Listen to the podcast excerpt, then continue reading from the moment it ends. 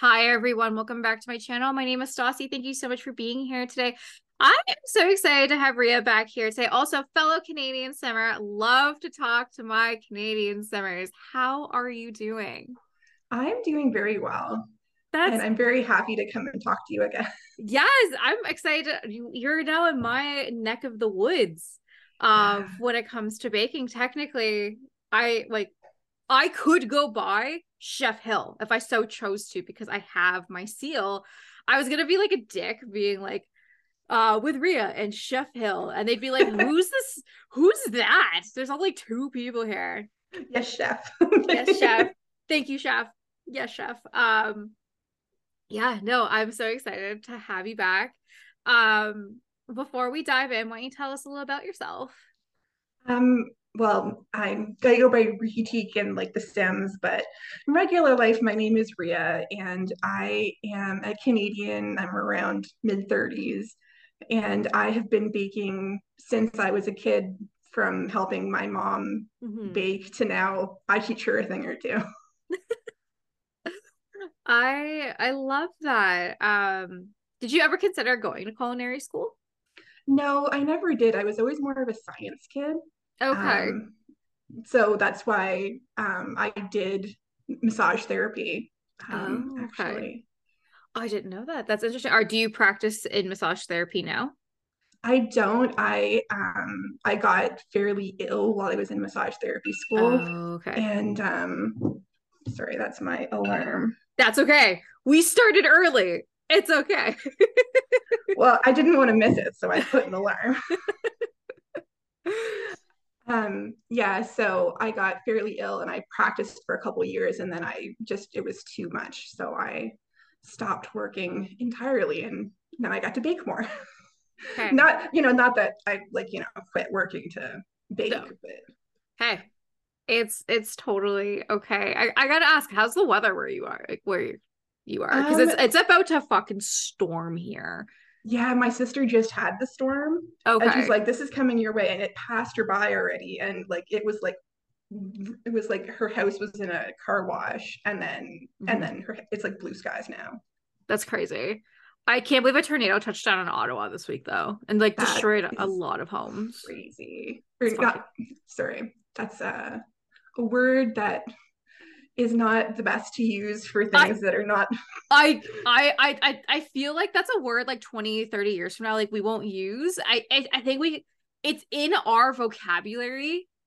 I would say it was intense. Would that be a better yeah it yeah it was wild. Wild! Intense better like, you know. yes. I like yeah i like wild better. Um it was. I had no idea. I just because I'm about like two hours away from you. And I got the notification. I was like, oh, whatever. Like, I'm sure they'll be fine. And then I got home. It's like, oh, 125 people lost their homes. And I was like, oh my God. This is this is like the most wild is- summer for Ontario. Would you not agree? Yeah. Like, yeah. I don't know how many days we've had smog advisories from the forest fires, um, severe rain. I think three tornadoes have touched down in the last like two weeks. One was up north and one was in Wasaga. I'm like, and then Ottawa this past week. Guys, climate change is, is real and we need to talk about it. Like a yeah, lot. Tornadoes are not usually a thing here. No. Like, you know, you might have like a warning, but it never actually comes to pass. Right. And now, now it has. But now you have to take those warnings like super seriously. Anytime now I see um well, you know, the the advice the alerts and stuff I'm like, okay, I'm gonna take this a little bit more seriously. I think the the word okay, funny but bad, and I don't know why people do this. You know the alerts that we get on our phone that like scare the shit out of us, and they usually sometimes will go off at like two in the morning. I still can't believe that people call the police because the alarm woke them up. Like that oh, shit irritates me. That's like I have this like pet peeve because I like I currently live in Toronto. Yeah. And so you'd be like walking down the street and then the fire truck will come through and yeah. all the cars stop and pull to the side but the pedestrians are just walking through in front of the truck and it's like no no like when this when you hear the siren that means everybody stop and don't be in the road because there's a truck there's an ambulance there's a you know fire truck there's a you know police car like for one thing, it's dangerous because you might get hit. And for another thing, like somebody needs help and needs you not to be in the way. I know. Um, we were in Toronto last weekend because I was picking some stuff up for the wedding, and there was an ambulance behind us, and like we pull it out of the way, but like the fucking pedestrians, I was like, that shit would not fly here. Like, like no, you would get you would get blared. Like pedestrians in Toronto scare the shit out of me because they don't fucking go know where they're going. They're looking down on their phones and they just walk in front of you. Like like the car is expected to stop. But like we don't know what you're doing. You just start walking. Like get the fuck out of here.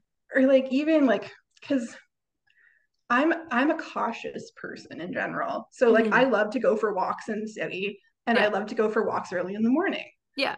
And I'm wearing like a high vis vest and yeah. like a light and like, you know, all this stuff because it's like or if it's raining, like even oh, in the oh, middle yeah. of the day, if it's raining, I'll be like, yeah, see me.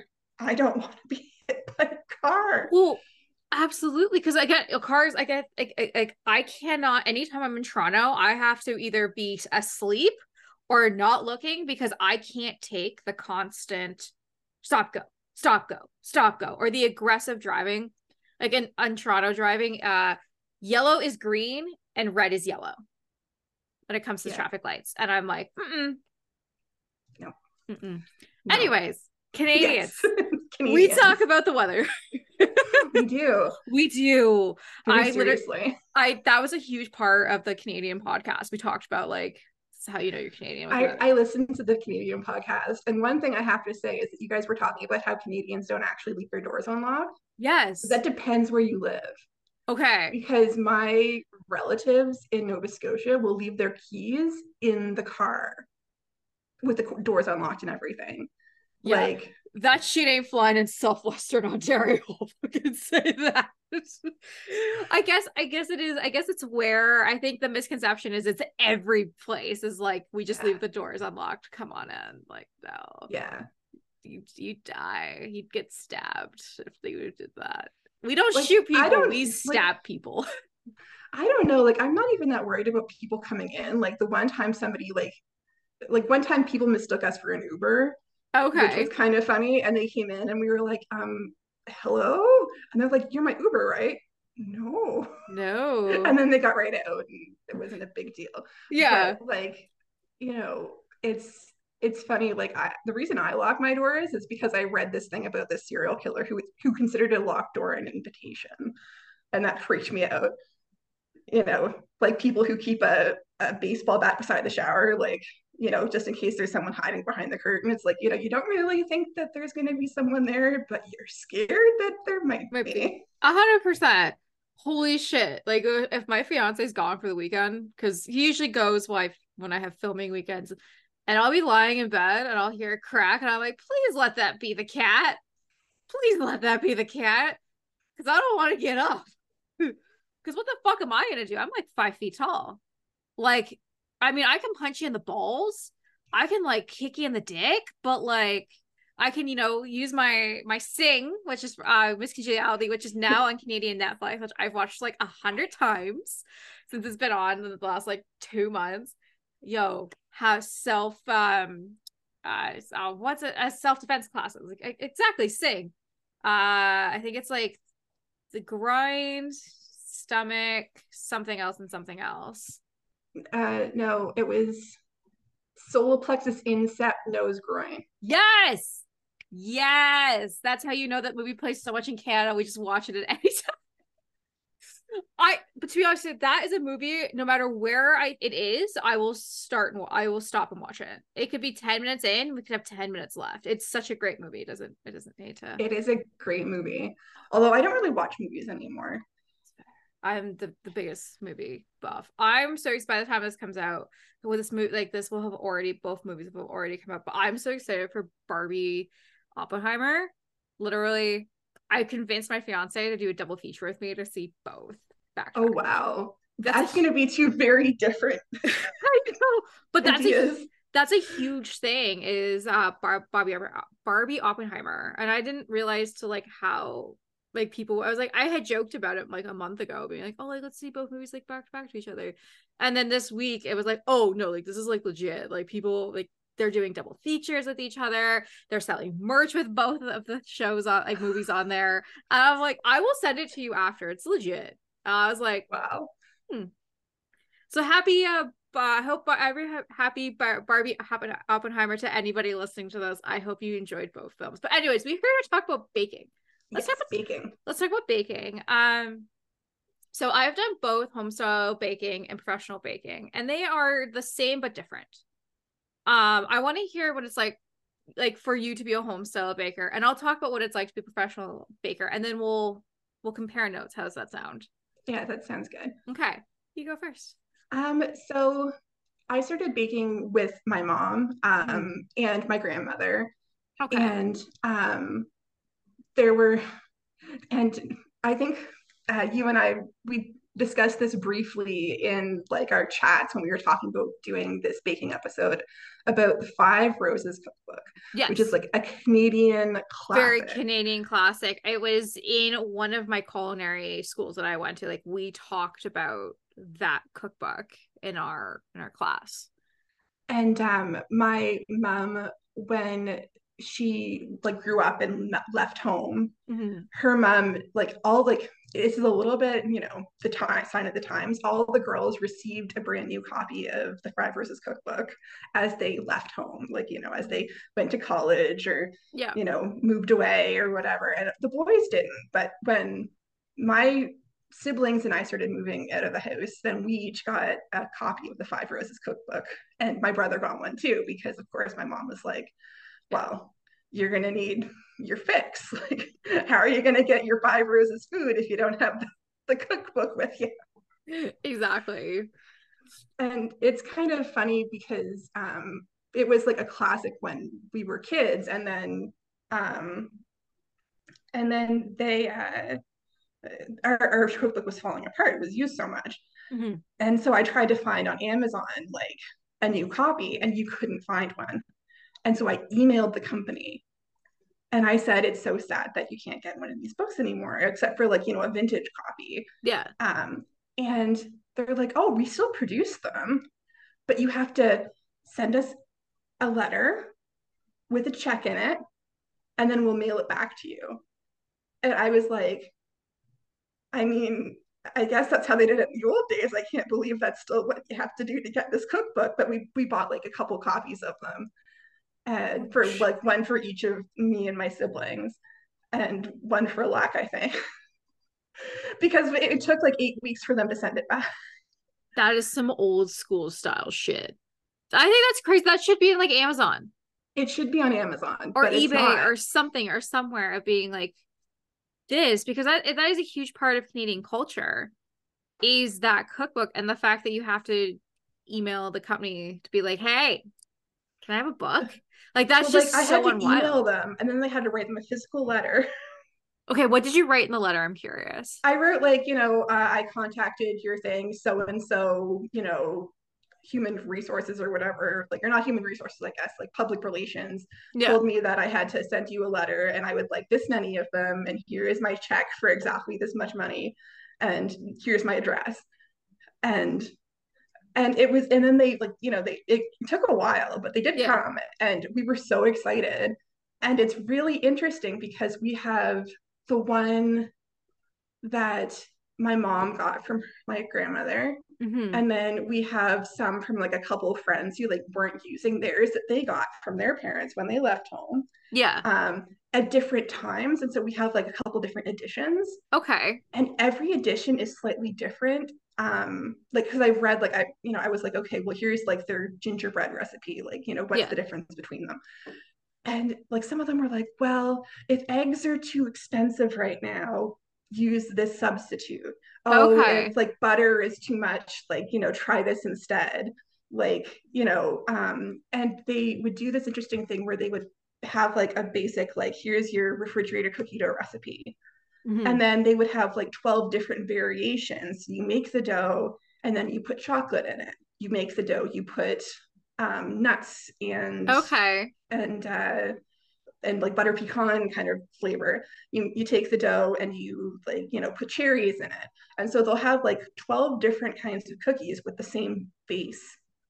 That you know, Okay. and so they could print a lot of recipes in a small book Yes. um, because because it was like okay, like here's seven seven different pancake recipes. Mm-hmm.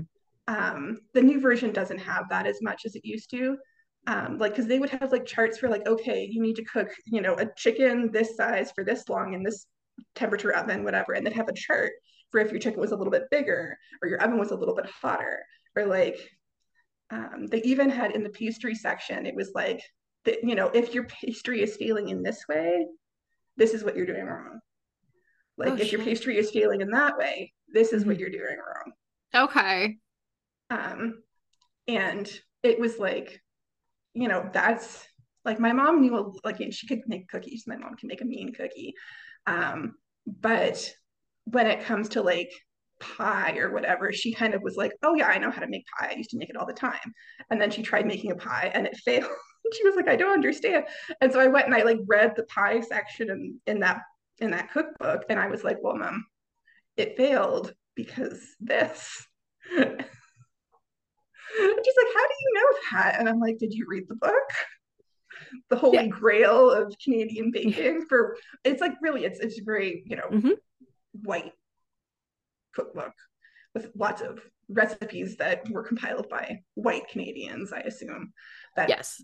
from other cultures they might not have had the exact same, you know, here's how to make this uh, Yeah. scone and this chocolate chip cookie and like you know it's very uh As I say, British based, very British British, based yeah. very British. Um, but see, that's interesting. So, like, it was talked about of, of like in our like culinary of like this is like a very iconic piece of stuff, and like there's a couple recipes. I think it was. Do not quote me because I've done I've done school. It's been a long time since I've been in school, but I think it was the cheese scones. We we made that from Oh, there, yeah. and I want to say it was some sort of tart. Um, probably. probably. It was it was in there but i found that fascinating and i think that's a really good especially being at home because you you like when you go online and you like want to make something you see the professional photo that goes with it and you look at your product and you're like mine doesn't look that way because it doesn't actually explain oh like if you were letting the the yeast rise yay you didn't activate the yeast for long enough or you didn't put uh a, sh- a sugar you didn't put an add like an active in there to make your yeast rise or maybe your house is too humid. Maybe it's not humid enough. Maybe you have a hot spot in your oven. Maybe you didn't maybe you didn't let your yeast rise to the correct temperature. Like there's a lot of moving factors when it comes to baking and i always found it fascinating in that cookbook that it's like if this is how this turned out this is x y and z instead of just googling it now and it, it- you could be like why did my pastry fall? And it gives you like 15 off things but it did it doesn't narrow it down. It's like if i if i google i have a cough i have cancer right? So Yeah. like it was very nice that it'd be like oh okay so my my dough fell. So i didn't let it rise enough time. Or i over mixed it. Those are your kind of like your options right? So i i very much do appreciate that. Now out of that cookbook what are your three favorite recipes to make? I i prepared yes you did. I've got a notebook full of full of notes of my favorite recipes. Yes. Um i really like the carrot cake. Okay. the carrot cake is like delicious and i tend to put um like slivered almonds in okay. as well as like the carrots and then it gives it like some texture and it's just really good. Um and i like the pie dough the pie dough like yeah because and then they have like a million different like you know ways to use the pie dough Mhm. and even like you can take the pie dough and like and then make you know a quiche or something and that's not in the cookbook because again it's very british based Yeah. but like um it's a great fast dough that doesn't require a lot of lamination it's like a rough Yeah. puff Yeah. but with uh, crisco okay yeah. and and so it's very easy to make and very quick and it is really versatile and there's no sugar in it Um, and so you can like you can make a sweet pie with it because the filling will be sweet enough to you know be fine, but you can make a savory dish with it too because there's no sugar. Yeah, of course. Um, and I really like the apple crisp, like the oatmeal Oh, um, oatmeal crisp. oh, that's definitely that's definitely some Canadian British. That's like that's like pure fall right there. Everyone, everybody has that. That's like my favorite fall dessert, minus the cinnamon aspects, because I have to make my own if I want it because this girl's allergic to cinnamon. But oh, getting those those oats on top as it's baking with Oh fresh God. Ontario apples. Oh my god, Yes. it's so good. Oh my gosh, it's it's a really like, and that one's like most of the recipes in there are fairly, you know, foolproof. Yes, Like, you know, you have to have some base knowledge. Any baking, you kind of have to have some base knowledge of like, okay, like if you're making a scone or a pie dough, you need your your um your ingredients to be cold. But yes. if you're making a cookie, then you need them to be room temperature, like that kind of thing. But my very favorite recipe actually doesn't come from the Five Roses. My very favorite recipe came from this uh, woman who would help out around my mom's house when she was a kid. okay. Like she would come in for a couple afternoons a week and do like baking and stuff because they couldn't buy bread or whatever um, enough to feed their whole family. So they would bake it because it was cheaper. yeah. And um, this lady, her name was Ivy, and her husband was uh, actually a cabin boy during the Halifax explosion. Oh shit. Okay. And a beam in the boat that he was in fell and like gave him a permanent injury. Yeah. So he would work on the farm that my mom grew up on. Oh, and and uh, this lady would come a couple afternoons a week and help with the the weekly bake okay. and um and she made these cookies that now like my mom and i we love them so much that we have them every morning with our coffee and we'll bake like a big batch of them and just freeze them and have Yeah. like a, a little bit out at a time but they are a like a crinkle cookie with like Okay. the sugar like rolled in a ball with the sugar Okay. um, and they're kind of like a molasses spice. Okay. Okay. That is definitely an East Coast bake is a molasses cookie. Um, I like I like the traditional uh, molasses. It's a, it's like a Newfoundland recipe as well. Oh my, it's like a mol- a ginger molasses uh thicker cookie. I, it's gonna bug me now. I'll have to ask my mom tomorrow. I'm like, what the other molasses cookie It that we always used? It sounds like the same cookie, yeah, like the same general kind of cookie. yeah, so good. You can't get Like- shit like that here. There's like not Ontario. No, well, There's nothing like that. if you bake it yourself. if you bake it yourself, but you can't just go to like a No. specialty bakery and be like, I want a molasses cookie. Because people are going to be like, molasses, the hell is that? The fuck's molasses? And I know, and I see like I've picked up molasses before. Like, why do you need that? And I'm like, to bake, to Because it's delicious. it- Like, exactly. it, by itself, it's not delicious, but oh like, god no. it's anything delicious by itself. Um, See, and I it's mean, full of iron. I know. See, So I, my, my mom's my mom's friend would make her kids eat liver if they had an iron low, and my mom would give us cookies. yeah molasses because it's it's literally the same idea um i was an anemic child so i, I always have struggled with uh you know being anemic.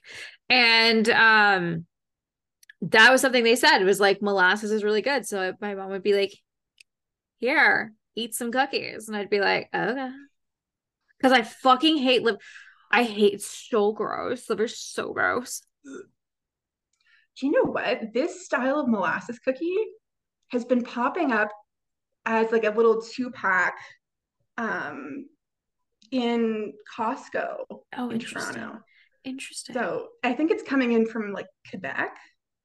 even more interesting okay. Um, but my favorite kind of bread to make okay what is it is molasses oatmeal bread. Oh, okay. I like that And- you're a sweet, sweet molasses girl. I love molasses. Like, and like I, I love it in baked goods specifically. Mhm. um, again because nothing is delicious by itself in baking but um, yeah. Molasses oatmeal bread is chef's kiss delicious.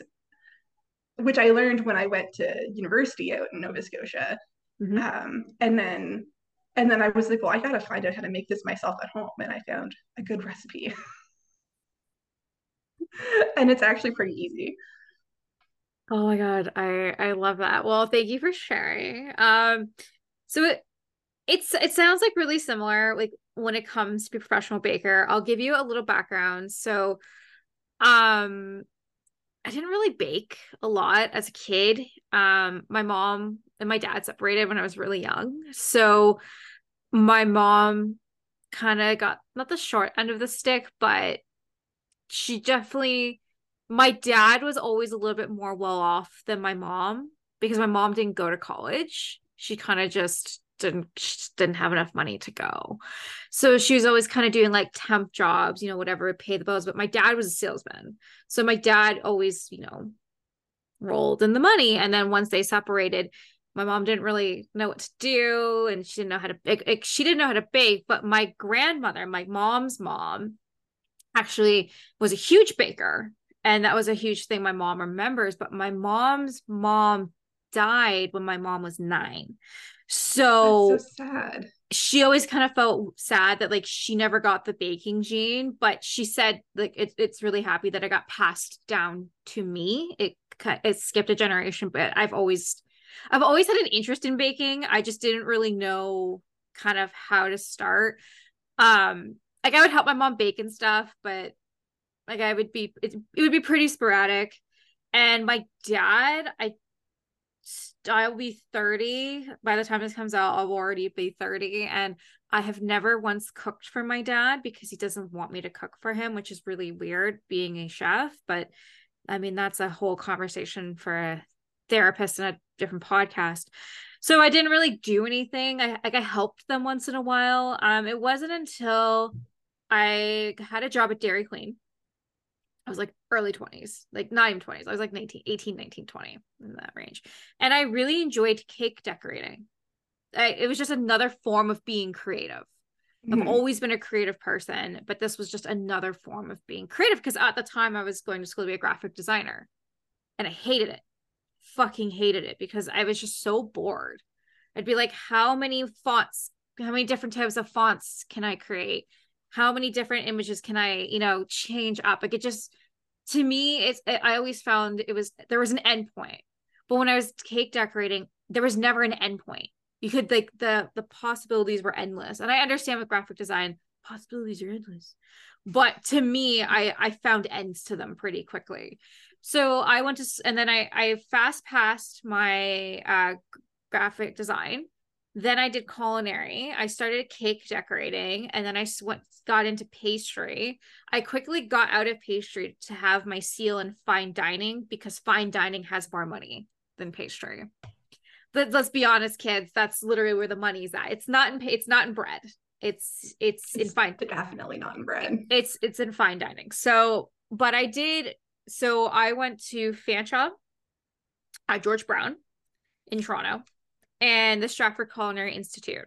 So I did all three schools and um I did a co-op that required me to go to many different restaurants every day. So every day they'd send me somewhere else to learn your skill. The reason you have to do that is to get your seal, you have to work X amount of hours to be able to show that you're able to do these things. Like you can't just work at Swiss Chalet for six years and be like, I'm a chef. Like you have to go and do different technician, uh, different sorry i work i work now with technicians different chefs. Different chefs had to sign off on your skills and i thought this is something i really wanted to do. Um i decided when i was done that's actually not what i want to do besides like work for me because i'm a control freak. But when it comes to professional baking or industrial baking or commercial baking they all have the same kind of thing there's this big misconception like when you watch a movie and they're like oh like look like i got to make this really fun recipe and this is like on the menu tonight that's the furthest thing from the truth menus are designed months in advance if not months in advance at least a couple weeks depend it depends on what type of restaurant i've worked at restaurants where they they come up with the menu on sunday for the entire week i've had i've worked at restaurants where it's a month ahead or it's three months ahead or six months ahead. It's kind of really whatever the restaurant style was. But you weren't being creative. It actually sucked your soul of being creative because you were just making the same dishes consistently over and over. And just because I went to culinary school didn't mean that I got to skip being a line uh, line. I was always in line. Um because that's how you have to start off. And, and if anything, it used to irritate me because I did the same thing when I stepped out of culinary school. I was like, I went to culinary school and you're gonna respect me. And they'd be like, get the fucking line. You haven't earned your spot. Like, figure your shit out and come talk to me after you've been doing this for 20 years.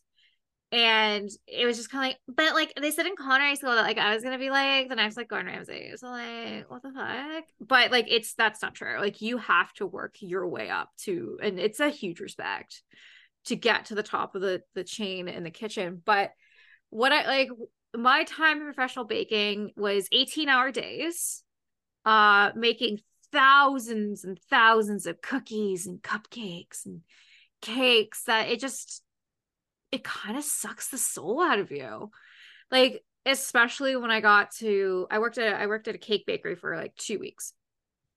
Kind of as a temp but just like trying to get I was trying to get my skill of um, buttercream. That was on my list stuff I had to achieve. And I figured if I worked at this place for 20 hours for 2 weeks every day, including Saturday Sunday, I would be able to get what I needed to move on to the next part of my seal do you know how fucking soul sucking it is to just put white buttercream on thousands of cakes? I couldn't even actually decorate them. I just had to literally put it around and then have the cake decorator continue doing it.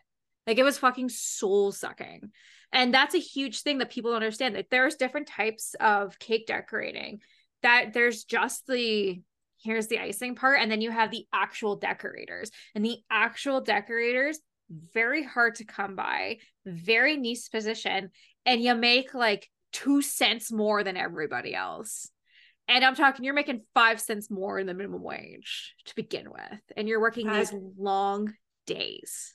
Like, and if you're in Toronto, like you can't survive yeah. on minimum wage. No. Like, I literally, I was fortunate. My ex boyfriend's sister lived right across the street from George Brown like the downtown like she lived like i you could like i i went i took my fiance this past um september to show him where i went to school and and the st like at st lawrence market and stuff. And i was like oh i used to live in that building. And i was lucky because i didn't have to have six roommates mm-hmm. to pay my bills right? So it was i, I just kind of found it really soul sucking. And that's something that you'll notice when you start culinary school is you'll have your starting class of like five six hundred people maybe a hundred people will graduate. Like i think that's pretty generous of saying a hundred. Not saying that professional baking isn't fun. I would say the bakers you work with is more fun than what you will be baking yourself. Um again you're working like long days. You're working with really big equipment as well. Like it's not just like your little KitchenAid, like you're working with giant stand mixers. And professional ovens are different than home ovens. It's how I like to describe a highway car versus a city driving car. So a highway car is a fucking road beater. You drive that shit in the highway 401 two and a half hours every day, it's to have a different life than a car that goes stop and go, stop and go, stop and go um with a with a professional oven it's the same kind of thing. Um it's usually three or four ovens stacked upon each other being a short person. I always struggled getting to the top oven. I usually had to do the like the the middle or the bottom but they are fucking hot because they never shut off until the end of the night and they are continuously fucking running. There's no hot spots. There can't be because I need to make sure that everything looks the same. And that's another thing that's soul sucking is you have to follow the recipe to a T. You cannot ever deviate. When you're home baking, you can deviate. You're like, oh, I don't have enough eggs. Oh, like, no, no. If it's a professional bakery, say Sally comes in and gets her scone on every day, it needs to be consistent. And you can tell when the head baker or sous chef baker is out and you have your temp team in because it tastes different because they didn't follow the recipe. That is a huge thing the baker. You have to follow the recipe to the T. There is no shortcuts. And it, again, it's soul sucking because you want you think like like oh like I watched like all these cooking shows and I can be creative. There is no creativity when you are a professional baker and working for a like a retail or commercial built, built place. So it's not fun. Um it's not what you see on TV. And I I actually I actively discourage people from going to culinary school because it's a lot of money for a niche that you're not going to probably it's going to be really hard to get into because everybody on Instagram is like, "Oh, I can I can work from home," which yes, you can. Here's the big problem with that. People will not pay the price of what you want to sell it for. I just did a bake sale a couple weeks ago just to I was we had like a community day garage sale and I had a, a lot of old baking shit I needed to use up. I was like, okay, I'm gonna sell some cupcakes. It's probably the only skill I have that someone will pay for at this point. And I had people like wanting, like, oh, like, can I get your phone number? And I did. And the lady messaged me two days after and says, Can you make my daughter's birthday cake? And I said, Yep, I can. And she's like, Okay. As she's like, I want a pink dinosaur cake. And I said, Okay, you need to be a lot more specific. How many people? What you're filling? How many flavors? Is there allergies? That's like a big one, especially for home baking. Anybody listening to this, you have to say may contain peanuts, dairy, eggs, even if you d- it's not in there, there could be traces. And unless you have your kitchen professionally cleaned every single time, you have to indicate that there may be traces. So I said, I was like, I can never guarantee peanut free. I can never. I'm not spending a hundred, hundred to hundred, hundred, two hundred dollars to get my my KitchenAid professionally cleaned to ensure because my oven has, has peanut in it. I'd have to have my oven cleaned and all that good stuff. So she wanted to pay me $45 for a two tiered cake with fondant. And I, yeah. And I, I mean, I couldn't, you know, I couldn't make a cake for $45 and I'm just like, you know, you know, me, it'd be like a sheet cake, like, you know, homemade yeah. sheet cake, but it would be a sheet cake. It'd like, be sheet know. cake, right? And I was like, no, this is going to cost you about $300 plus fondant and time because I have to, I don't have, um, so in professional baking places, especially if there's fondant, there's professional rollers. You've seen them on like Cake Boss and stuff. They fucking make the difference when it comes to rolling fondant. Okay, I don't know how many times I was dying. Also, some fondants are um are not oh, fuck um kosher. Some are not. Some are. And, and if you have to make homemade fondant, that's even more trickier. So she was kosher. And I was like, okay. Oh, so, oh. oh, I was like, okay. So now we're even coming up to even more pressure. So I was like, I will give it to you for 250 and she said, I can see why you went out of business. Their prices are unrealistic. I was like, I have to make homemade fondant from scratch. You gave me a specific, you didn't like, you can't just be like, I want a pink dinosaur. She gave me like a fuchsia. I can't just go, let's go to that fuchsia. Like, I have to physically use my color theory, which for my first diploma, because I have literally a diploma for colors. Like, that's, that's how cool that $10,000 piece of paper is. It just basically says that I know how colors work, but I have to physically make that color. Okay. That's going to take me a long time to be able to make that color. Then I have to make this cake. I have to decorate this cake, and you've given me three days. Like, I can't, I work a full time job. Like, I can't do this. And then I was talking to somebody about, they're like, yeah, you know, like they, they could have gone to like Cake Boss or not Cake Boss, Chick, Chick Boss. I don't know if there is any in Toronto, but they're really popping up here as Chick Boss for cakes. I don't I, think so. In Ontario, I don't think I've, I've never heard of it. that's fair. Uh, so so Chick Boss is basically like if you want like a fun specialty cake, like you you go to them, and they're about sixty five to hundred bucks, and they're like, yeah, but Chick Boss is sixty five to hundred. I'm like, they're a professional bakery. They this is what they do. For me to be able to make one two tier, I have to buy all of the ingredients for one cake. If mm-hmm. I was making it's the it's, it's the same if I was making three cakes or five cakes. It's I would make more money at five. I would charge less, but because it's a one off, yeah, it's gonna cost me a lot. And that was a main reason I stopped baking from home is because people thought I was fucking Tim Hortons. And you could just walk in and be like, okay, I want one lemon cupcake and one Oreo cupcake and one uh, sprinkle cupcake. Like people, what people have to understand that's one lemon base.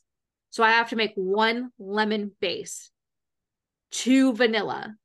I just got so good to being like, you you pick your base and then uh you you you you decide filling and icing because I got so tired of it. I want one raspberry, one strawberry, one blue. I'm like, so I have to take a wait. Industrial industrial things can do that like home bakers can't. cannot, right? Like I, I like to knit and I would never sell knitting projects. Like I'll donate them. Yeah. But I have to come in from the knowledge that like nobody wants to pay mm enough for this hat no. that it costs for the yarn. No. And like, people want to charge me a dollar per cupcake. A dollar. A dollar. You can't get a dollar per cupcake at like anywhere. Well, I don't care if it's like, you know, Walmart. Right? Because the thing is at Sobeys, so it's six cupcakes for four ninety nine. So that works out to just about like 97 cents here for a cupcake. Yeah, but they were made 2000 at a time. They already made their profit like, like a long time ago, and then they froze them and shipped them. Exactly, because I I I had a dream. I wanted to work at the cakery, which is in London. That is where all the like the cakes are made. Like any grocery store cake is made at this one place, and I thought this would be a really cool place to work and like learn how to make. No, it's all fucking done. You just kind of sit there and like take the like the pre stuff and just make sure that it's all like a slab. If it's a slab cake, it's a slab cake. Um, so I didn't really have like the best experience when it came to being on the professional side in places. I was always such a liability as well because I had so many allergies. So like if it was pumpkin season, like I couldn't make any of the pumpkin stuff. So I kind of just basically I was unhireable but I knew that going into it because I wanted to work for myself. But it again, I didn't realize it was like 16 hours, like 16 hour days. Like my feet would hurt, my back would hurt. You have to start at like four in the morning. And I would tell people because bread class was at 2 a.m. Because you had to have t- 2 a.m. was bread class because you had to get you had to literally make everything, have it out for 7 a.m because we would also sell it at school. So that's a thing. That was something they wanted to teach you. If you're a breakfast place and you have fresh bread, you have to start being at work at 2 a.m. So fresh bread is ready by 6 a.m. for people heading off to work. And that scared people away. And I remember working 2 a.m. to 8 p.m. That was a very oh, common oh, Jesus, shift. That's that's that's long, right? that's way like you know because then like how long have you got before you're back at work like two six hours? hours like six hours uh i had uh, i had friends that were chefs that actually just used to just live in the restaurant. They just they, they'd have a cot and they'd sleep all the time. That's a huge thing. Jeez. Like it's kind of like it's well it's kind of like i remember when i was in high school i needed to get a part-time job so yeah. i decided i love to swim. I'll be a lifeguard. Never enjoyed swimming again. No. It takes like, the joy out of it. Like if you like to hobby bake, stick with hobby baking. Make that your hobby. Do not make it a career. You are not going to open up that cute bakery. Maybe you will one day, but you what people don't understand is yeah, like say like my baking my my baking company is LR, LR Cupcakes. That's that's my um my Ontario registered business name. I have to have a financial backer if I ever want to do anything. And most restaurants have three, four, five silent partners, and they know nothing about the food industry. They just want paychecks.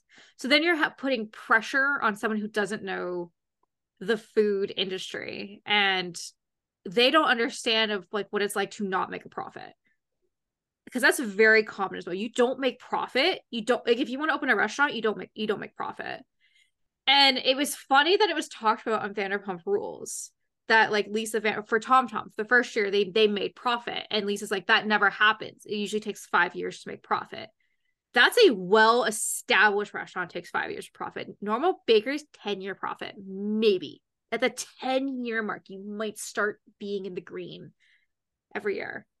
And that's why Not to bakeries, mention the debt. Like, And the debt would have that- accumulated. exactly. And then front of house staff, back of house staff. Okay. Are they sick? Are, are they reliable? That was a huge thing. Like we were talking about before this is I used to work long days because what if someone prep called in sick? We can't, we, we we're not, we're not going to prep our meat. We're not going to prep our vegetables for the Saturday rush. No. And there's no one else to cover you. Like your shifts literally say 3 a.m. to done. Done could mean anything. Done could mean 11 a.m. Done could mean 4 p.m. I once worked a shift from 4 in the morning to 10 p.m. at night.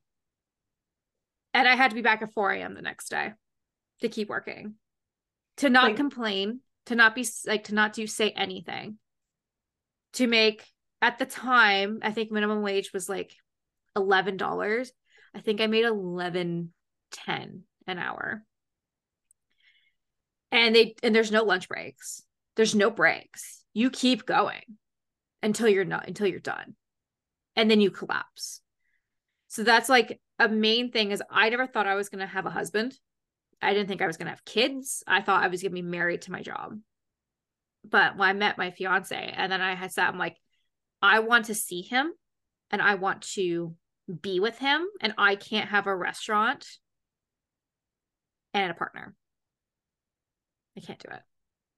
like I know the longest shifts I ever worked was like in a, in a very different section of the food industry. I worked um like as I said my mom grew up on a farm Yeah. and um I have she she has six siblings and five of them became farmers. Mhm. Um and so one of one of my uncles uh, is a vegetable grower and so for summer jobs in university I would work at the vegetable farm kind Yeah. of like running the warehouse section with all the coolers. And uh you know, it was so funny because a lot of people in the food industry are not knowledgeable about what actually goes into any aspect of it. Yes. Like, like they'll be like, okay, we're having a sale on asparagus. Whereas, you know, we need like a thousand cases of asparagus. Mhm. And we're like, well, we have zero cases of asparagus. They're like, what are you talking about? It's asparagus season. It's like, has it been raining for the last three weeks? Exactly. Yes, it has. No asparagus. Like, People think food comes from the grocery store. They don't realize what actually goes into food. And that's something that I it's a huge irritation for me as being a chef of being you have no idea how much so say it's like a, a steak at Sobeys, great example. It's now a 10 a $25 steak on sale for $15 and people are passing it up. I'm like, do you know how much water, how much grain, how much time went into making this tiniest little steak and you're not going to get it because tiny little brown spot on there? Get the fuck out of here. It's going to taste great. It's just people get a little, you know, oh, but it's not perfect. It's like the perfect apple theory or the perfect pepper theory. I'm not going to buy this pepper because it's not the shape of a pepper. Who gives a fuck? It is full of GMOs. It's not the actual shape the food was originally intended to be on. That's how we modified it so we can make it as big as possible. If you ever want to like freak out your minds, everybody, Google what food actually used to look like before preservatives. It would fucking blow your mind. Or food science of mixing different genes together to make stuff. Holy shit. So, like personally, I'm not like so concerned about like GMOs or whatever because I'm like, you know what? People have like people have been eating like whatever they could get their hands on since Yeah. like the dawn of time. yeah. And yeah, it might not be great for you, but like it like you know, it's partially what we've uh, you know over like the span of thousands and thousands of years like you know people are like oh is this good to eat well you know so and so died eating it so maybe don't eat that you know See- and, No, go ahead. Go ahead. and um but like again like people don't understand what goes into food because a lot of my relatives are in dairy farming Yes. and people don't understand like the level of people are like, well, why is the stuff that's grown in Canada or made in Canada or like Canadian milk is really expensive compared to milk in other places? For one thing, you know, we have long winters. That affects the the crops. Absolutely. It affects the crops um, and the cows and everything. Um, but the other thing is that we have like really super high standards. Yes. And like to keep those high standards, like I had to like write notes on like every skid of lettuce that came into our warehouse. Like I had to like keep um, documentation and like if it had gone bad, then they'd be able to trace it back so close and like they would come in for random inspections all the time. Absolutely. And and like same thing with like the milk. And people are like, well, why is it so expensive? And it's like, do you realize that owning a farm is a very precarious business to be in? Like yes. it's super expensive. It's so time consuming and like, you know, it's so up to like people who don't understand. Like, exactly. Consumers don't understand. The people no. ordering the groceries on like for the grocery stores don't understand. Like the people no. running the grocery stores don't understand. Like no. You know, it just people don't understand. They they don't. And I think a big thing is like throughout the pandemic, like things are expensive. Like you say, okay, so say like your carton, like you're you buy the physical carton not the milk, but the carton that it goes in has now gone up, say, 200%. Maybe yeah. it used to cost you uh, two dollar a dollar 50 cents. Now it's costing you a dollar 50 so you have to then mark your stuff up to go to match it. My girlfriend rachel uh is a dairy farmer. Uh she, a windsor dairy farmer. Uh she, they family sold the farm. She's moved up to peterborough and now has her own farm. Also, love you, Rachel. I know you listen to these podcasts. Love you. Um, and it like I will talk. I would talk to her dad all the time of like what it's like to be a dairy farmer and the misconceptions that comes with being farming. Of basically, oh, like it's fine. Like, look, we got strawberries. Like I've seen her crops. Strawberries suck. I hate strawberries. Okay, I, like, I, I love to consume strawberries, but when I was working on the farm and we were growing strawberries, yeah. like strawberries are a nightmare. Yeah. But the thing, the thing is, is consumers don't know that. Consumers don't know what goes into planting a one strawberry seed, how much work, how much effort, and the standards that shit has to go through, especially for pesticides and making sure that shit doesn't eat your stuff. Imagine like having the best uh, Ontario corn to then have an animal destroy it and you can't sell it or it's a it's a dry please please correct me if I don't know if it's either dry or wet when it comes to corn that you want but whatever the opposite one that you want. Well we have we had a dry or wet wet summer so no there's barely any corn right? Yeah, like i think i think either can be a you know it has to be just right. Right? just right it has know? to be just right but that even we're even talking about soil at that point. Where where's the, where's the sun? Where's the soil? What type of soil is it she like she'll go into full detail about it. Or like, like, the cross being rotated properly, like you know. Or the the th- is it the three sisters? So it's the corn, the corn, squash, and squash beans, beans. I think. Yeah, it uh, an ancient um native practice of pra- making sure that they all form with each other because it, one protects the other, basically. Mm-hmm. Most people don't know that. They're like, "Oh, cool! It's carrots. Awesome. Why is my bag of carrots now six bucks?"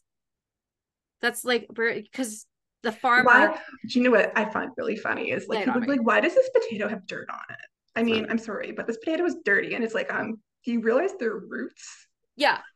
do you realize dirt on it? You had to fucking plant them to like. That's why we wash our vegetables, kids.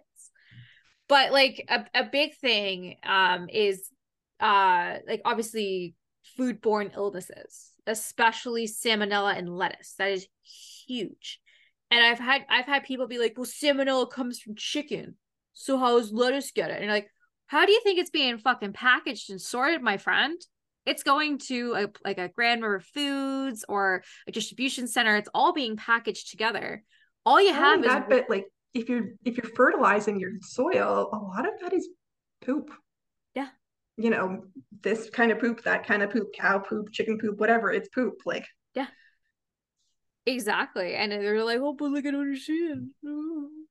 Or like another really big misconception is most people associate uh, getting food poisoning from going out to eat. Most food poisoning actually comes from your home because your your your uh, cutting board's not clean correctly. Because what kills me is using the same cutting board to eat for vegetables, fish, and chicken, and the same knives for all three. Oh my god! Like I have frying pans that just say beef, frying pans that just says chicken, knife that says chicken. I keep it all together. That is something that you will learn in culinary school to help can stop cross contamination because mm-hmm. that's a huge problem. And home baking could happen. Professional baking that could shut your place down like that. Yeah. Like it is bred into you to never cross contaminate ever. And no licking your fingers, even though it's so easy to do if you're hungry because you've worked 12 hours and you've not eaten and you're like, no one's gonna notice. No, it, that is how you just eat this cookie, uh, you know, and then it's like it's over. You, you ate it over a bowl of batter or something, and then the batter's ruined or whatever. It, exactly right. So it's just like, oh, there's there's a lot that goes into it, but I will I will say if I have to I have to pick one baking story. I worked at a good it's a good baking story. Um I worked at where was I? I think it was Starlight or Star Sprinkle. Uh it was it was it was in Toronto. It's long gone now. It was just like a little pop-up place. And I was making like basically cookies. And this little girl came up and she's like, because uh, like she's like, oh, just, can I get a cookie? I was like, yeah, for sure. And she's like, oh, like, did you make these? I said, I did. I, I did making. I, I'm just about to, you know, leave for the day. And she's like, can you put a smile on my cookie? And I was like, oh. of course. So I walk back and I put a little smiley face on the cookie and I give it to her. And she's like, thank you. And just ate it. And to her, that meant nothing. It meant nothing to her. She's just like this this random lady put a smile on my cookie. But to me, it was just I got to make this product. They don't know it's me making it. I'm just happen happen to be the one restocking the shelves. So little girl, I was like, "Can I have smile my cookie?" And I'm like, "Absolutely." Here you go. So nice. It's, it's just those like little interactions to me really make like made cooking fun, or just having a good batch of cupcakes, or having a good or making like a specialty order for like I had a woman who was trying to get pregnant for 10 years, finally got pregnant, and then she was doing a baby shower and she was crying her eyes out as I was taking her order because she got finally got this. So food is very emotional. Food connects us all. So it sometimes I, I would always just think about what am I making? What is this occasion for? Especially if it's like for like a 95th birthday or a first birthday. Like to me that's how I, I i remember birthdays sometimes by cakes. I mean just being a baker right? But you'd be like oh my god like this cake is so good or this is so cool like look at that. Like it's just it's just it's fun right?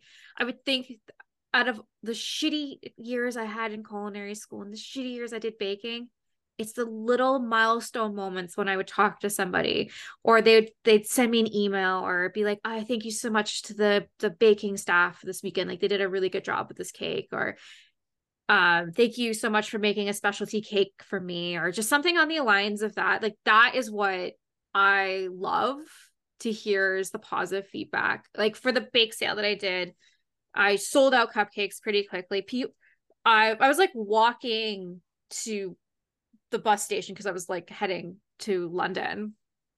And the guy stops me. Like he's like running his tracks. And I was like, Hi, sir. Like, are you okay?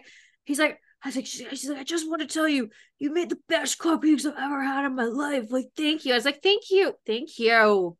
Thank you. Thank you.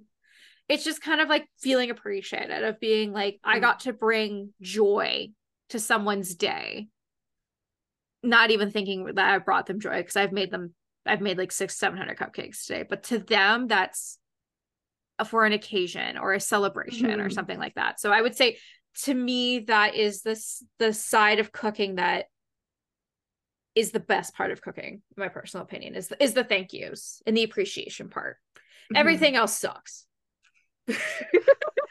oh my gosh. It's like, I don't know. I kind of look at like, because now that I haven't worked for a while, yeah. um, and you know in in some ways like it sucks that i can't work but yeah. in some ways i have to look at it like i don't have to work yeah because I can't. So, you know, and now I look at any job and, and mom's like, wouldn't that job be fun? And I'm like, no job's fun.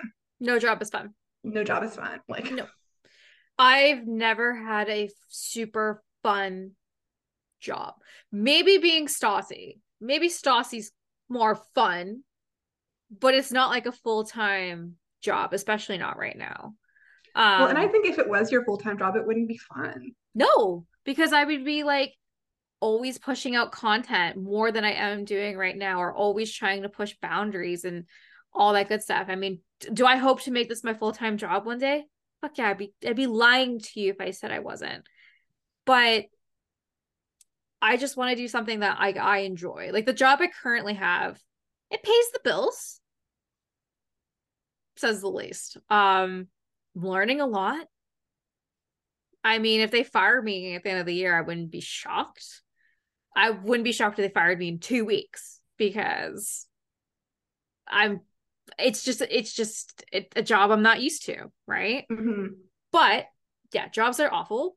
But and some people like like their job. And I if you're listening to if you're listening to this and you like a job, you're doing it right.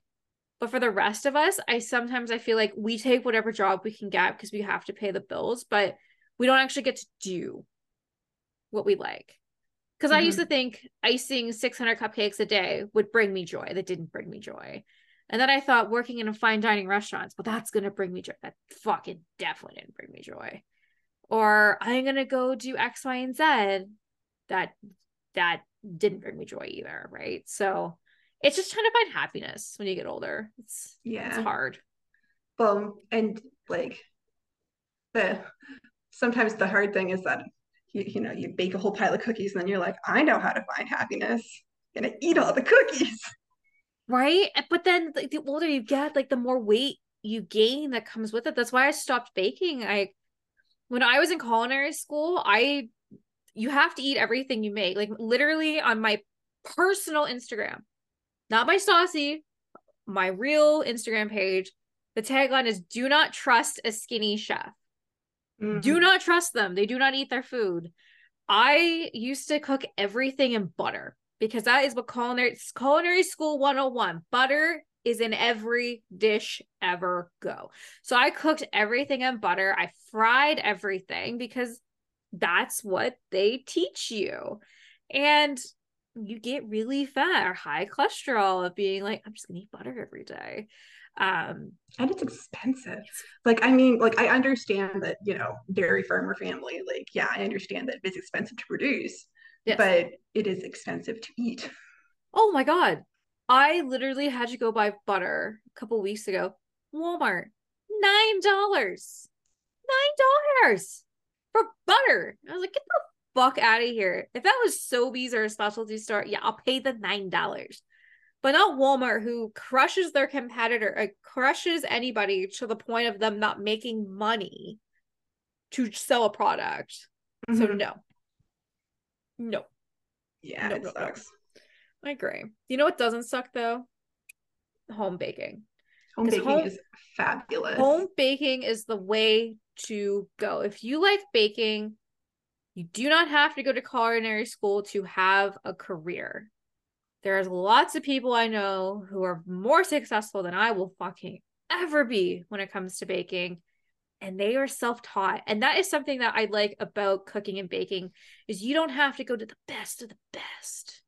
You don't have to go to Cordon Bleu in Paris. And you don't have to work under the best chefs. Some people are just naturally born with cooking, and some people it, it it just doesn't come naturally to them. And that's okay on e- in either direction. But I think when it comes to cooking and baking, it's you learn what you want to learn. Not everybody's going to be the next, you know, top chef out there, and not everybody's going to go on a reality show, but of what it's like to be a you know chef or black box Mhm. challenges which i've done my fair share of black box challenges because that's literally what culinary exams are at the end is black box challenges because that's fun So I have to ask you yes something. sure lay it Do- on me For home cooks, like, um, do you have any like tips and tricks that you would want to share? oh um yep i i I was like, I was wondering if I was, I wonder if you were gonna ask me that. Um, because I was gonna wonder if Alicia tomorrow was gonna ask me the same question when it comes to food industry. Also, that podcast will be out in a couple weeks or next week, so listen to the food industry one. Um, yeah. So I would say tips and tricks is you don't have to go out and buy the most expensive expenses of things. Um, just kind of look at brands to see like like have the the best thing you can own is a good frying pan, a good knife set um a nice cutting board. Like you don't have to be like, oh, I'm going to go buy the five hundred dollar frying pan. No, it's just a name. Honestly, I'm a Tefal girl and a rock girl. I love the rock everything. If you're in Canada, crappy tire puts them on sale 30 35 bucks for a nice frying pan. To me, I have like seven seven or eight different frying pans that I just love. Uh, something as well is learn uh, cooking temperatures when it comes to food. Learn what a fully cooked chicken breast is. Don't and you, learn like have a meat thermometer. I always have a meat thermometer in my pocket. I don't serve anything with, without a meat thermometer. I want to double check. Um, don't over season your food. Um, honestly, all you need is salt and pepper. If you're doing it right, you just need salt and pepper what else can I offer? Um oh, when you're making bread, do not over whip it um with your KitchenAid. Kind of gauge it and see how it goes and and always add sugar and I I add maple syrup because I can't add honey because I'm allergic to honey. But uh 2 teaspoons of sugar and a teaspoon of uh, maple syrup will really activate your yeast and kind of just make your bread a little bit better. Um, and also when if you're making bread, like don't load it up with a bunch of shit. Just have a classic dough. And if you want to start making bread, do not start with fucking sourdough. Start small. Make your yeasty peasant bread. I just taught my fiance how to make a peasant bread. And he's like, this is easy. I'm like, yeah, because you work your way up to it. Um, I can give a lot more examples about cupcakes because I I've made like 10,000 cupcakes. No, that's a lie. I've made way more than 10,000 cupcakes in my career, probably. You know what's funny is I hate making cupcakes. I love making I would rather make a sheet cake or something, but I have like, I, my hands are not very steady. And so when I make cupcakes, I get batter all over the place. Then you have to wipe it up and it never wipes fully and it burns. And sorry, I can't stand sheet cakes. I like, they're like my fucking death to bear. Uh, so cupcakes. He, I'm gonna give you some tricks of the trade, everybody. So write this down, save the sound bit to everybody. I've made a lot of cupcakes in my career. This is the secret to how my cupcakes last for seven days, fresh. Seven days. You couldn't, if I gave you a cupcake on the seventh day, you wouldn't know it was the seventh day. Tin foil is your best friend. So I use the tin foil cupcake holders they're expensive. Um, um, Wilton carries them, and also Reynolds. They're they come in 36, like a pack of 36, running running anywhere from 350 to four bucks. That is your best friend. Why? Keeps the moisture and oil in. Because if you use paper, it leaks out. Also, tin foil cooking trays here's the reason I cook with tin foil and tinfoil. What a lot of people don't know when you bake cupcakes is, uh, or bake anything in a metal tray, it continues to cook afterwards. But tinfoil loses its heat in about 80 seconds after coming out of it. So it's no longer extra cooking, which takes the moisture out. So I cook I I cook tinfoil with tinfoil. It will keep the moisture locked in and doesn't continue to overbake having the cupcakes come out. That is my best advice I can tell anybody who's baking. People know me as the fun uh, liner lady because I always have the fun liners. Because you can actually also see the liners because the oil and the butter and the eggs have not seeped through. So that's my best advice. Um, silicone ba- uh, icing bags are your best friend. I've had the same set since I started culinary school. They have lasted me 12 years. They are absolutely amazing.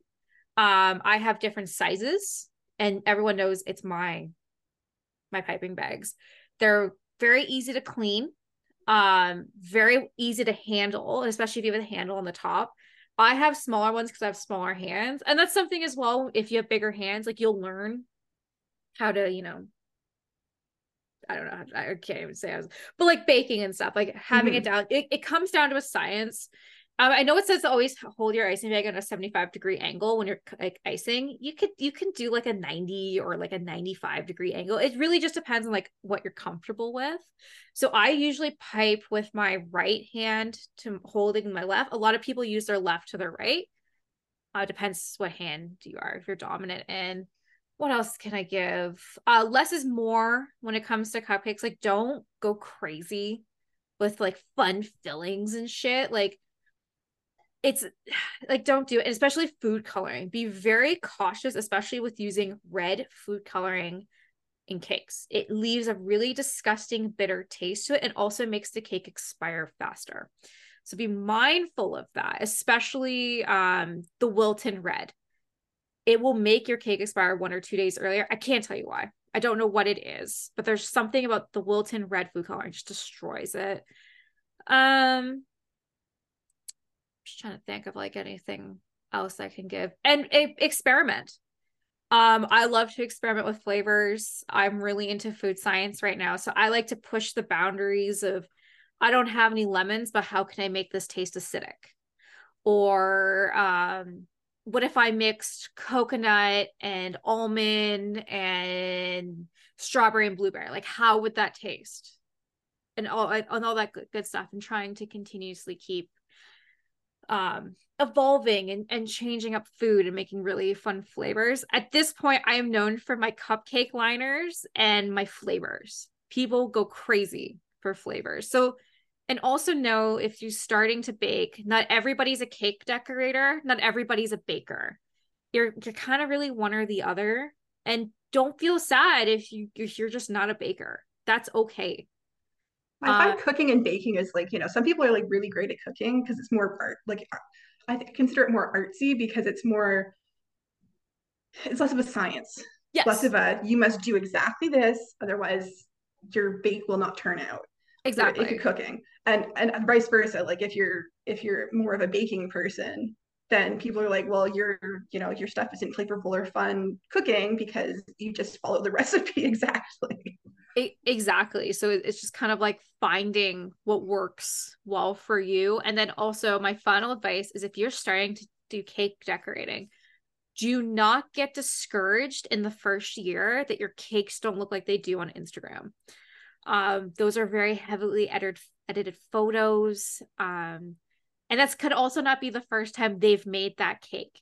And that's something I want to stress is it's kind of like the Sims we show you what you want to see yes i'd look at this beautiful pe- like this beautiful cupcake or this beautiful cake that could have been the third or fourth cake we've made that day it's not always the first time and as a chef um i make cooking mistakes all the time I will curdle cream. I just curdled cream two weeks ago when I was making homemade Alfredo sauce. I was fucking pissed because I was I wasn't paying attention. Right, you got busy shit happens, mistakes happen. But you have to keep pushing through and just start small. I was, I was, I again, I was just picking my nose. I was like, oh fuck, my my my my uh, cream curdled. But that happens. And you're like, okay, I'm not going to let this happen again. And take every food mistake you have as an experience of being okay. So this didn't work out because taking it all the way back to our cooking book, well, maybe my cake didn't rise enough because I didn't put enough baking soda in. I literally talked on the podcast with uh, Go Debug Yourself that one of the first cakes I ever made exploded because I had too much baking soda. Too much baking soil and oil, baby. That's what it does. It explodes. Oh my gosh. That's, I mean, I'm in retrospect, it's a funny story, but I'm sure in the day of it was like, oh man. Oh fuck yeah. I almost you were probably looking forward, you know, some cake and then Oh yeah. I had my my brother-in-law's cake I made from this year exploded as well because I I had over mixed it too much. There were too many air bubbles. Oh, final fit. Get your air bubbles out of your cake. Literally take your cake pan or whatever it is and fucking smash it on the counter and you will see the air bubbles rise. less air bubbles in cake. Some people don't do that. And I was like, ah, that makes sense. But oh anyways, thing I- yeah. like I find like temperatures makes a big difference. Like 100%. when I make cookies, I'll refrigerate the dough overnight. Yes.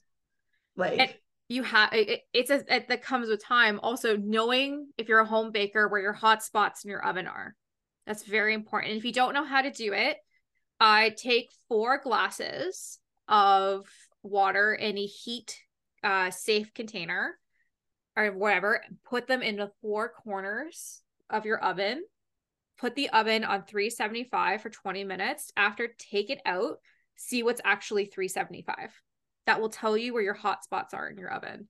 Every home oven has a hot spot. I don't care if you have a $20,000 oven, one part of your oven will always be hotter than the other. That's just how ovens are made, especially home ovens versus commercial ovens. So I know or I also know that my 375 on my oven is actually true 335.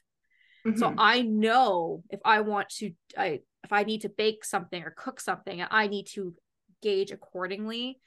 Uh, don't always just go by a 425 or a 325 or a 350. Know your oven to ensure how hot your oven truly is. Because if there's something might not be coming out correctly, it could be, it could be your oven is too hot or too cold and you just don't know. So I hope that wasn't a verbal diarrhea for everybody to like listen. But no one ever asks me for cooking tips anymore. No one ever does. My fiance does once in a while, but like no one's just like, hey John, like talk to me about baking. And I'm like, okay, take a seat, lads. I have horror stories for days. I almost failed out of culinary school because I couldn't make macarons. I think Oh that's my god.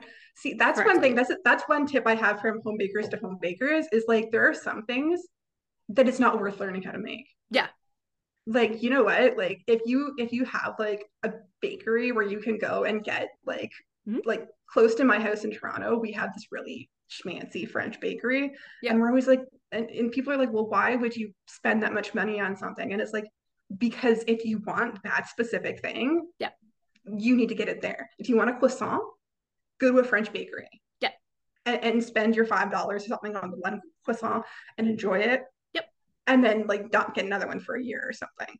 Mhm. Like if you don't have money to spend on croissants, but don't go to Costco and get like the big thing of like 20 you know, like they're not they're not the same thing. That's not Like- a French croissant. That is a mass produced croissant made at a factory. I think it's um oh what's oh fuck fuck fuck fuck fuck. It's not Milton. It's uh it's uh, it's an, Weston or something. Yeah. or- yeah, West yeah, West End. Yeah. It's literally it's made there and it's like distributed out. That's not a French pastry.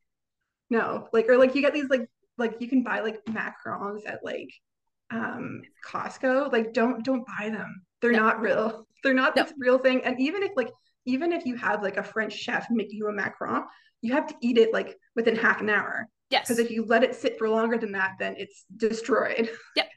Well, that, that was the whole thing. When I was like making them, I was like, oh my God. I took me 12 tries to finally pass my macrons. And my teacher, he like he knew me like we were friends. And I think he just passed me because he felt really bad. But my first one's exploded. My second one's burnt. Um, they just they would fall flat or too thick. Like there was just I couldn't get the right consistency. It's a very hard thing to make and it looks really easy online. But there are ones online that are not actually macrons, and that bothers me. They just look like macrons, but they're not. yeah. Oh. I imagine because like it's it's like an diff- entirely different kind of flour and it's so expensive. Like Mhm. the the ingredients for it and stuff. And I'm just like, you know what? I it, it's not worth it. it. It's like a steak. I don't know how to cook steak. So if I'm going to eat a steak, I should go get a steak at a restaurant okay, baby because girl. I would destroy a I would destroy a shake steak. a steak is my like I specifically when I got to fine dining was meat. I can teach you how to make the best steak. And all it is is a top sirloin, enough butter to kill your like to die of a heart attack, salt and pepper. That's the only things you need. And Oh. I have it down to a science on how to cook it properly. Um, I will teach you one day. Like people will ask fun. me, to make steak for them. When like like people will bring their steaks to me when they come to my house so i will make steak for them. And it comes out perfectly every time. There's just something about steaks and meat that i can get to the point.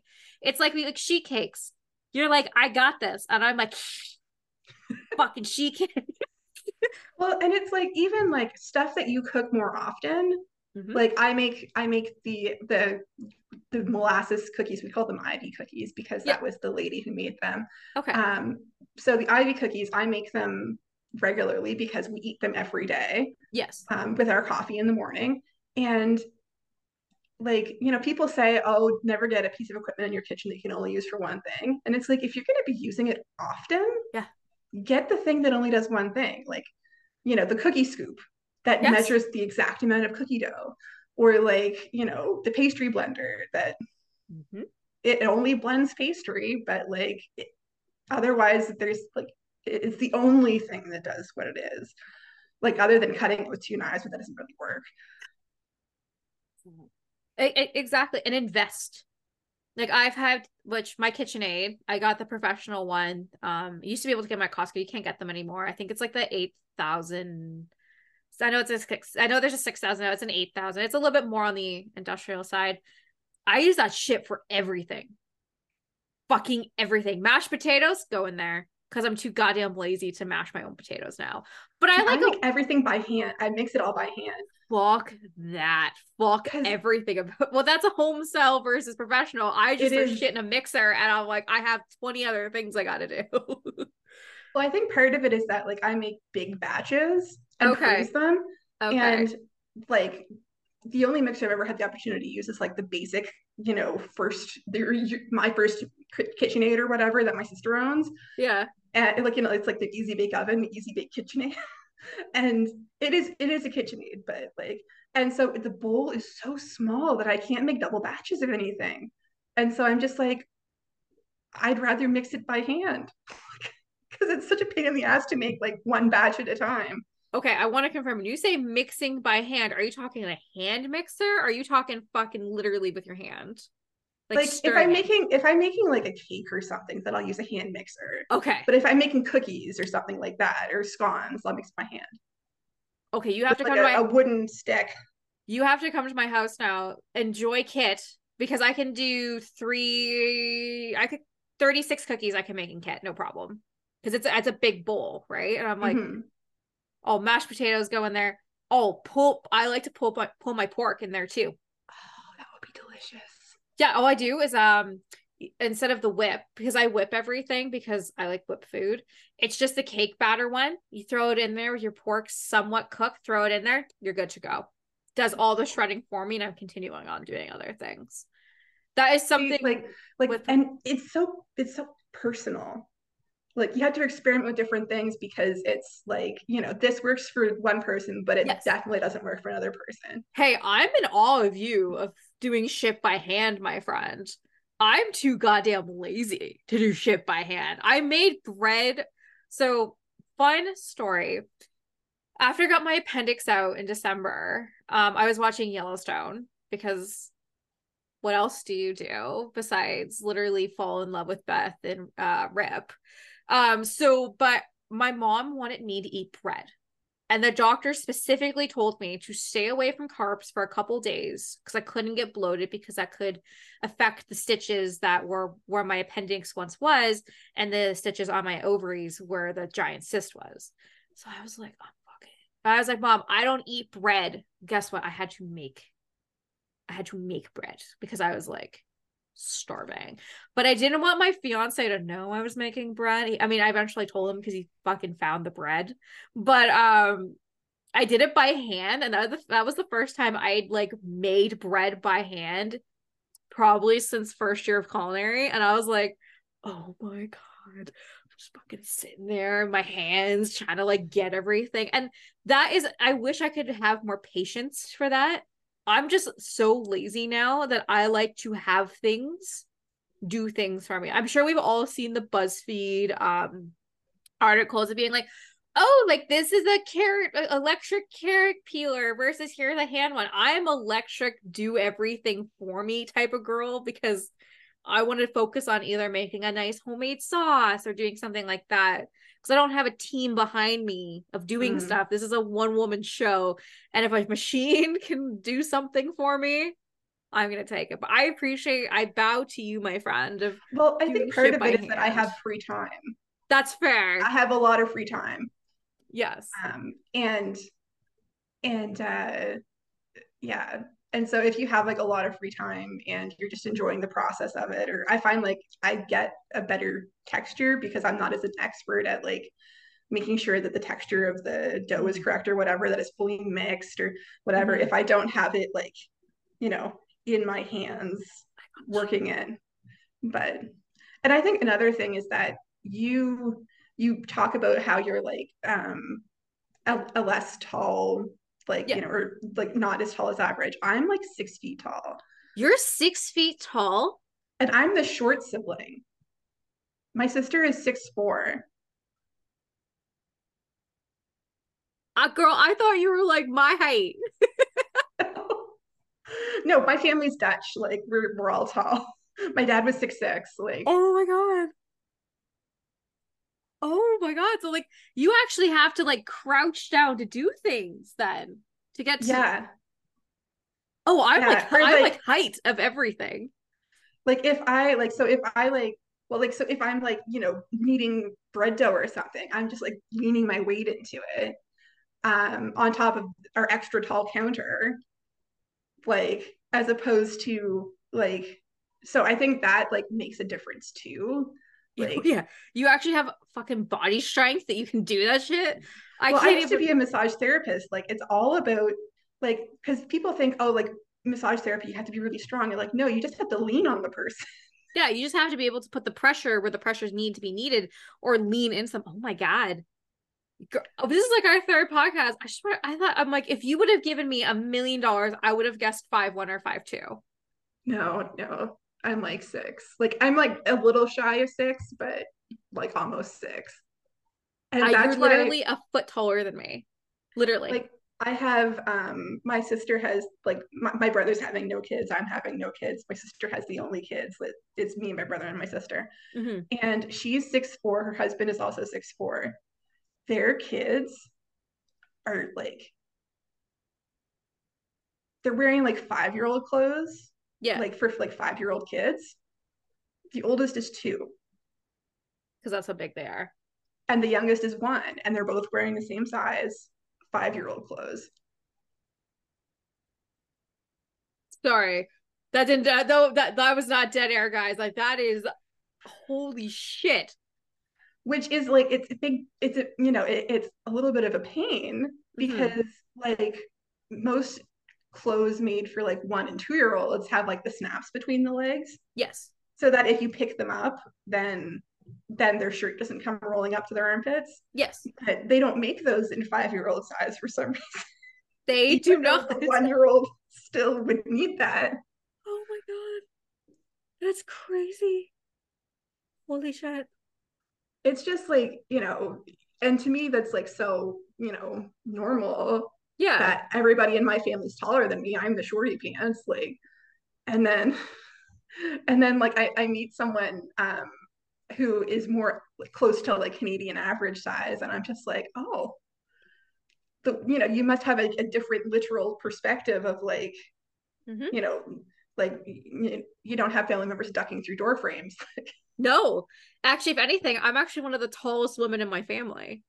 Wow I that's how tall because I stand above a lot of my family.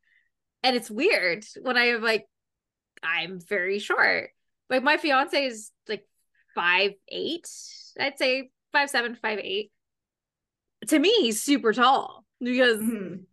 he's seven, eight inch taller than me. He's taller than my dad. My dad's only five six. And my mom is like under five foot. I had no shot in hell. I was going to be short, regardless of, you know, tall I am. But I have very freakishly long arms. Like very, I have. I bet you if uh, we stood shoulder to shoulder, I bet your arm, arm length would almost be the same. Like I just, I don't need to stand on stuff. I can literally just reach to the top shelf on tippy toes. And if like not, I like I'll walk through like a grocery store and it's like, yeah, I'll get that for you. Yeah, I'll get that for you too. I was gonna say, I or sometimes I'm the kid at Sobeys uh, climbing the shelf to grab the top thing. I'm not that tall, but yeah, I, I it's it's nice to be able to grab things. Well, speaking of grabbing things, Ria, I think this is time to wrap up. Was there anything you wanted to add? How about any advice do you want to give to anyone being a home style baker? Home style baking is about having a good time. Yes. And I think if you're like doing home style baking and it's really stressing you out, then, you know, you have to take it less seriously. Absolutely. I think I definitely think that's the best advice. Have fun. Literally yeah. have fun with bake. Professional baking is not fun. Home style baking, that's when you can explore. That's when you can add different flavors. That's when you can play with color theory. Professional baking, it's here's what you have to make. Make 6,000 of these by 4 p.m. Mm-hmm. Go. And it's also 2 p.m. Go. That's professional baking. Very stressful. But yeah, home baking is so much more fun because again, it's whatever I want to do. I okay, this is what I'm making for our engagement party, which is next week. Tell me how cute this is. So, pl- like Dollarama, uh, like fake champagne glasses, mm-hmm. confetti cake, blueberry icing, more confetti cake, cotton candy icing, blue jello on the top, uh, a ring, a Teddy Graham, and a um umbrella on the top of basically being cute little bear bear in the pool little cake things. That's like that so cute. Like that shit's cute that you could never sell that in a bake bakery. And if you did, you would have to sell it for like six or seven bucks a pop. And I was like, this is just too cute. Okay. I had like I, I, I saw it online. I was like, I have to do this. Right. So very, very cute. Well, Ria, I want to thank you so much for coming here today. Thank you so much for sharing your experience of what it's like to be a home style baker. Uh, for anybody listening, where can we find where can we find you? Um, I am Reekyteek on Instagram. I am still a little baby Instagrammer. Like I think I've got five posts, but I'm working on it. And um, I also am a moderator for uh, Sims uh, Facebook group called the Sims 4 Society. So if you want to come and join us, we'd love to have new people come in and bring their experiences. Yes, go please go check them out. Um, I just I will so I will occasionally be like, I'm gonna post on Facebook and here's this week's podcast. Uh, but please go check out Aria. She's absolutely amazing. Uh, go check out the Facebook page for Sim Society as well. Uh, go yeah. check both those out. Links will be below. I want to say it's absolute pleasure coming for you to come back here today. Thank you so much for sharing your wisdom, and I wish you the best. And I will definitely talk with you literally very soon. Yes, it's like twelve hours. yeah. okay. Bye. Bye.